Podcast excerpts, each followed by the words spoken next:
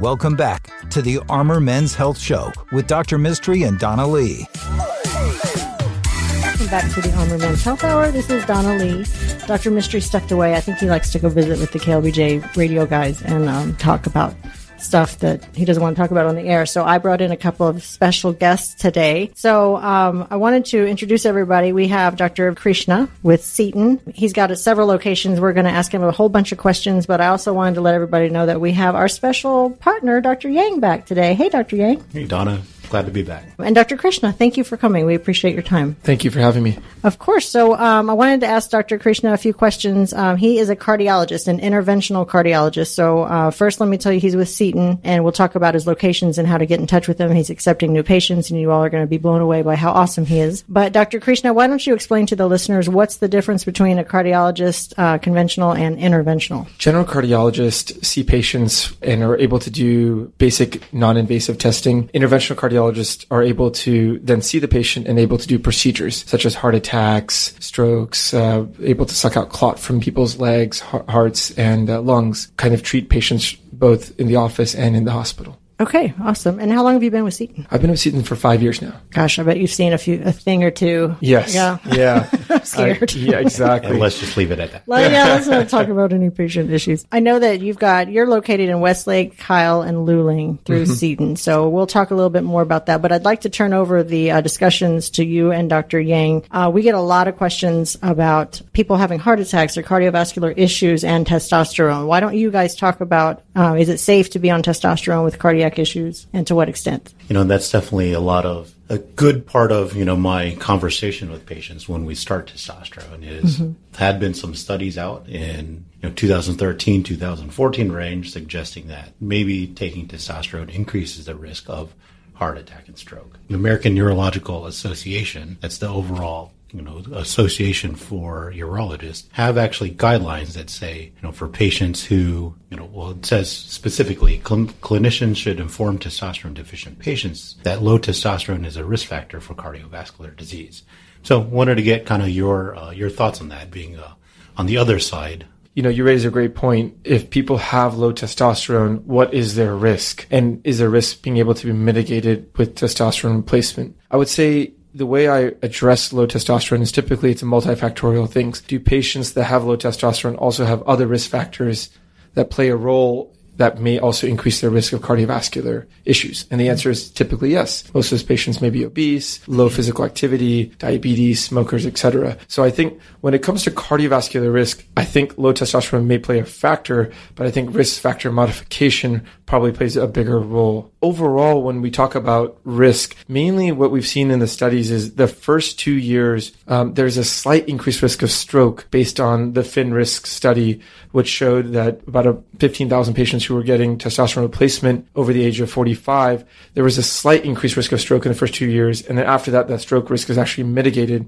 They actually had a decrease in all-cause mortality. The data is still kind of out there as mixed. And the way I counsel my patients is really, if you're symptomatic and you're modifying your other risk factors, decreasing alcohol, removing tobacco, improving your diabetes, and you're still symptomatic, and under the right professional care, it should be treated for your symptoms and not necessarily to decrease your cardiovascular mortality. Bottom line, from what I'm hearing is studies are still mixed, but it is safe, to take testosterone for, to replace the testosterone to help some of your symptoms. Absolutely. I think TRT has a role. And I think, under urological care and, in partnership with cardiology and their more complicated patients, I think it could safely be done. I guess we had a question a couple of weeks ago from a patient who said that he had a heart attack.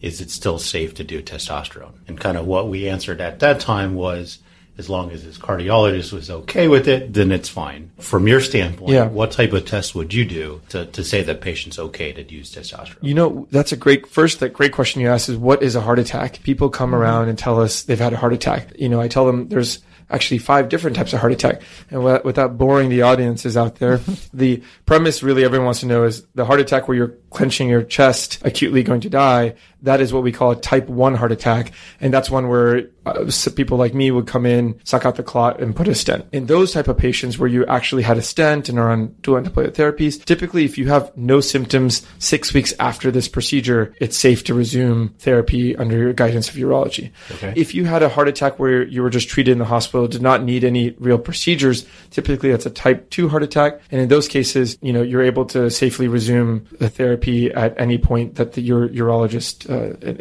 discretion. Does that change though with age? Like, do you do the same testing for a 30-year-old that had a heart issue versus a 65-year-old who had a heart attack? The testing, you know, right now a lot of people get stress tests and various different types of stress tests.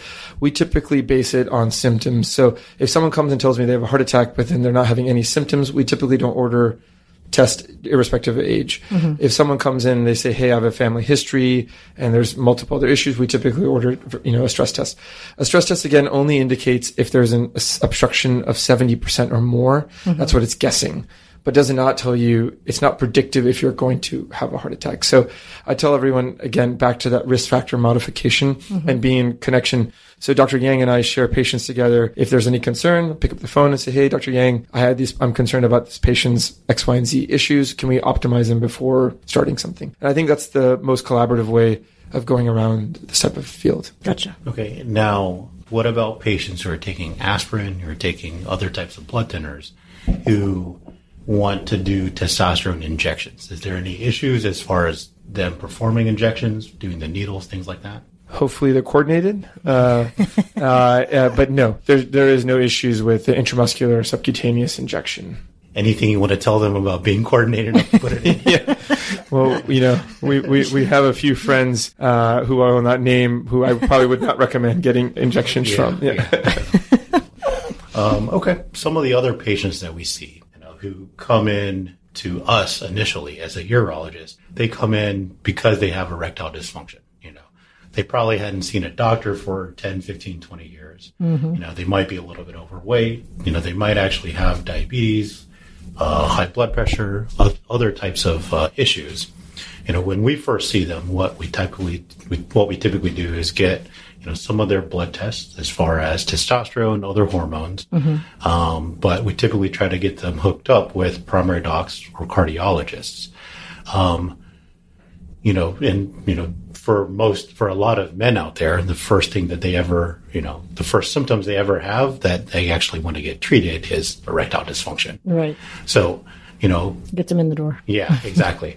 Tell us kind of what your thoughts are as far as, you know, men who have erectile dysfunction and the risk with heart disease. Now, we probably don't have too much time. We might need to go into the next segment. Mm-hmm. But. Yeah, so that's a fantastic question, and one that is actually growing because, you know, erectile dysfunction definitely creates, you know, a conundrum for patients, and usually that's a presenting sign. And most of these patients with erectile dysfunction, as you said, there's an arterial issue going on that's decreasing flow, hence why medications like Viagra and Cialis work. And usually if you have artery issues in the microvascular system near the penis, you're also going to have microvascular issues in the heart and brain and other areas. Yeah. And that's kind of exactly what I tell them when I see them in the office. Huh. I tell them the blood vessels in the penis are just as small as the blood vessels in the heart.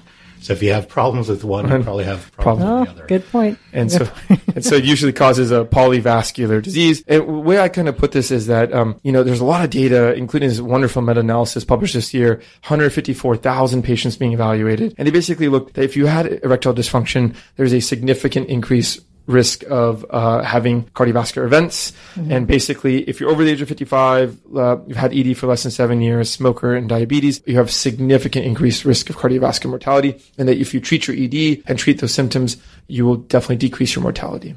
Gotcha. Well, we definitely need to continue this discussion with the next segment. Wrapping up for this segment, though, Dr. Yang, I wanted to make sure everybody remembered he's our urologist. He's one of our partners with Urology Specialists. And we have Dr. Krishna here. So what we're going to do is go take a commercial break. We are Urology Specialists, and armormenshealth.com is our website. You can send us any questions to armormenshealth@gmail.com. That's armormenshealth@gmail.com. If you have a question for Dr. Krishna or Dr. Yang in the future, we will answer those questions, and we will be right back. The Armor Men's Health Show will be right back. To submit a question for Dr. Mistry, visit armormenshealth.com.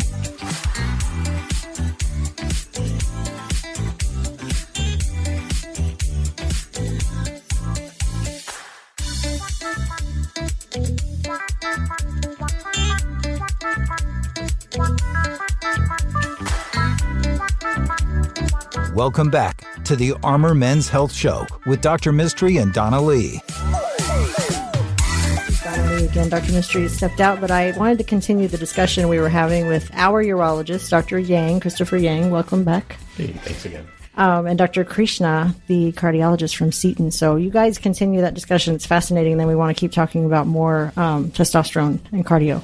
Yeah. So basically, what we were talking about was the link between erectile dysfunction and cardiovascular disease. Mm-hmm. You know, a lot of men who have heart disease have erectile dysfunction. A lot of men that have ED have heart disease as well. A lot of the patients present with erectile dysfunction as their first sign. And so this gives a multi-specialty way of being able to, you know, help prevent what's the number one leading cause of death in our country, which is cardiovascular death. It's not because of the penis, is it? It's not because of the penis, but the penis brings you there, you know?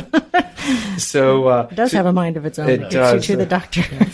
But it's kind of up in the air which one is more important, right? Right. And you help them get up in the air. So, you know, there was a wonderful study performed in 2019, a meta-analysis of multiple trials put together, 154,000 patients. So, you know, a small study, jokes aside, it basically looked at if you had erectile dysfunction versus not erectile dysfunction, what is your risk of death, stroke, and overall coronary heart disease? And overall, it's around a 30 to 60% increased risk if you have erectile dysfunction. And if you have erectile dysfunction and you're over the age of 55, are smoker, diabetic, and have a shorter duration of ED, typically those are the most severe risk factors for having a hard endpoint cardiovascular event. Hence, it's important to treat these risk factors as well as treat erectile dysfunction. I think it's important as a multimodality approach that we screen these patients. And screening would typically include, you know, coronary artery calcium scoring,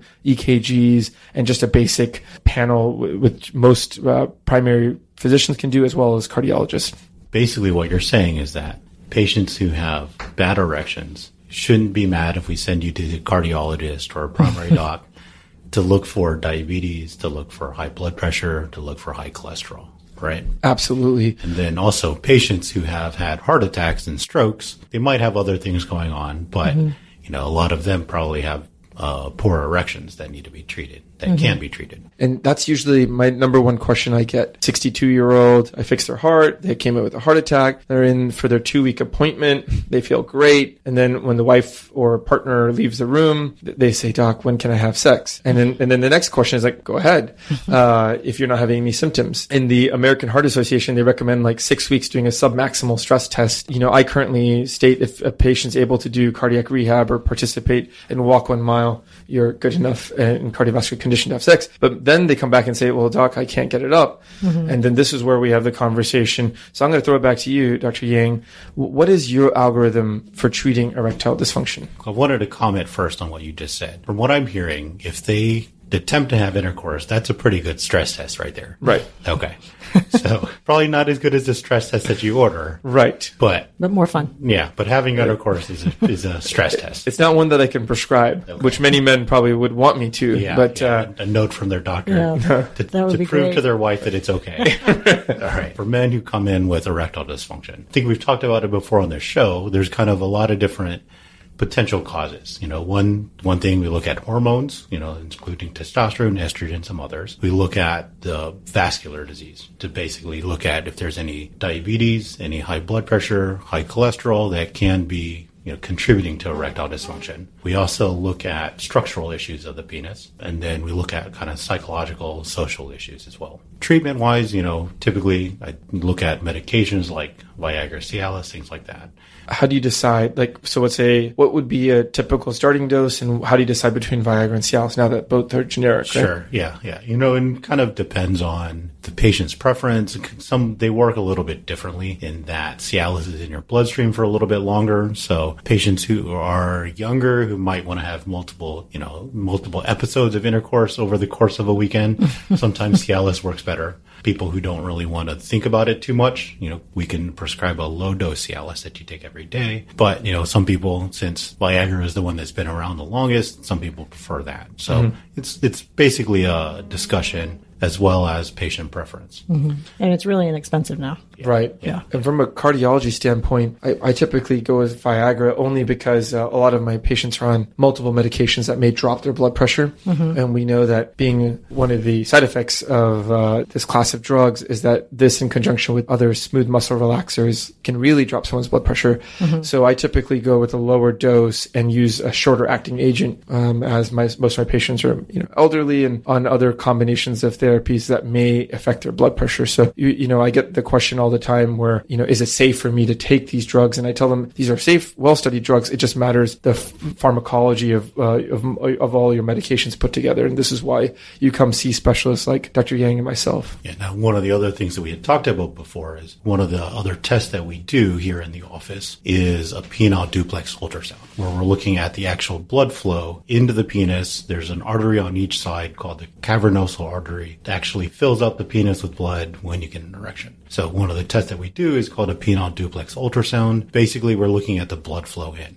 And that ties in with Dr. Krishna here because he does a procedure where he actually can put a stent in there. Is that correct? That's correct, yeah. Pudendal artery stenting, topic that has been hot for the last 7-8 years. And the how it works is you have iliac arteries and you have an internal iliac artery that gives off the arteries to the penis. And so, like we were talking about before, they typically range anywhere from 2 to 4 millimeters, and they can get diseased depending on the risk factors that you have. There's approaches that you can engage the internal iliac artery and then put a wire and are able to put a stent that is metallic. And tell the listeners what a stent is for those who don't know. Most of the stents that we use currently for this would be a cobalt chromium metal stent, and they typically fancy. Yeah, it sounds fast. It is very fast. It's mounted on it's crimped on a balloon, mm-hmm. and when you expand the balloon, the stent goes onto the wall and becomes part of the artery within 45 days. Wow. And then it has a drug coating on it so that it prevents new tissue from regrowing inside the stent. Now, after they get a stent like that, do they set off the X-ray detectors when they go through the airports? No. As much as guys like to say that, they have a metal rod. I have a giant stent. Right. Exactly. Unfortunately, they will not, or fortunately, they will not be setting off any metal detectors.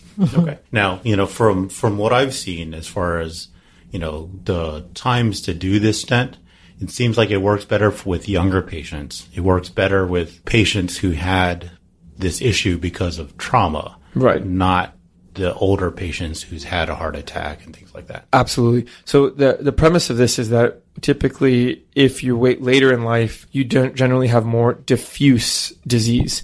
And so when you have diffuse disease, you can't put stents throughout the entire penis artery. And so that becomes that's too bad.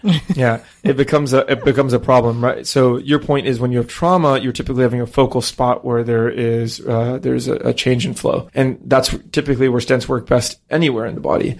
And when you're dealing with diffuse diabetes or elderly age and the arteries really become narrowed, stenting is not the optimal option. And again, this is still not something that's, I would say everyday practice. This is one where you'd want to see specialists who are endovascularly trained and partner with a urologist on this topic, not one that is just performed on an everyday basis. I wanted to take a minute, too, to reintroduce Dr. Krishna and let you guys know where he's at. He's accepting new patients. Yes. Seton.net is the website where you can find Dr. Vamsi Krishna. Mm-hmm. You can see his handsome face on the website there, mm-hmm. so just search for him. The number is 512-504-0860. He again is at Westlake, Kyle, and Luling at the Seton locations. Thank you so much for coming in today. Thank you guys for having me. That was awesome. Thanks, Dr. Yang, for popping in and saving the day because Dr. Mistry disappeared. Yeah. I'll gladly take over the co-host role from him. Awesome. You can send us your questions at armormenshealth@gmail.com.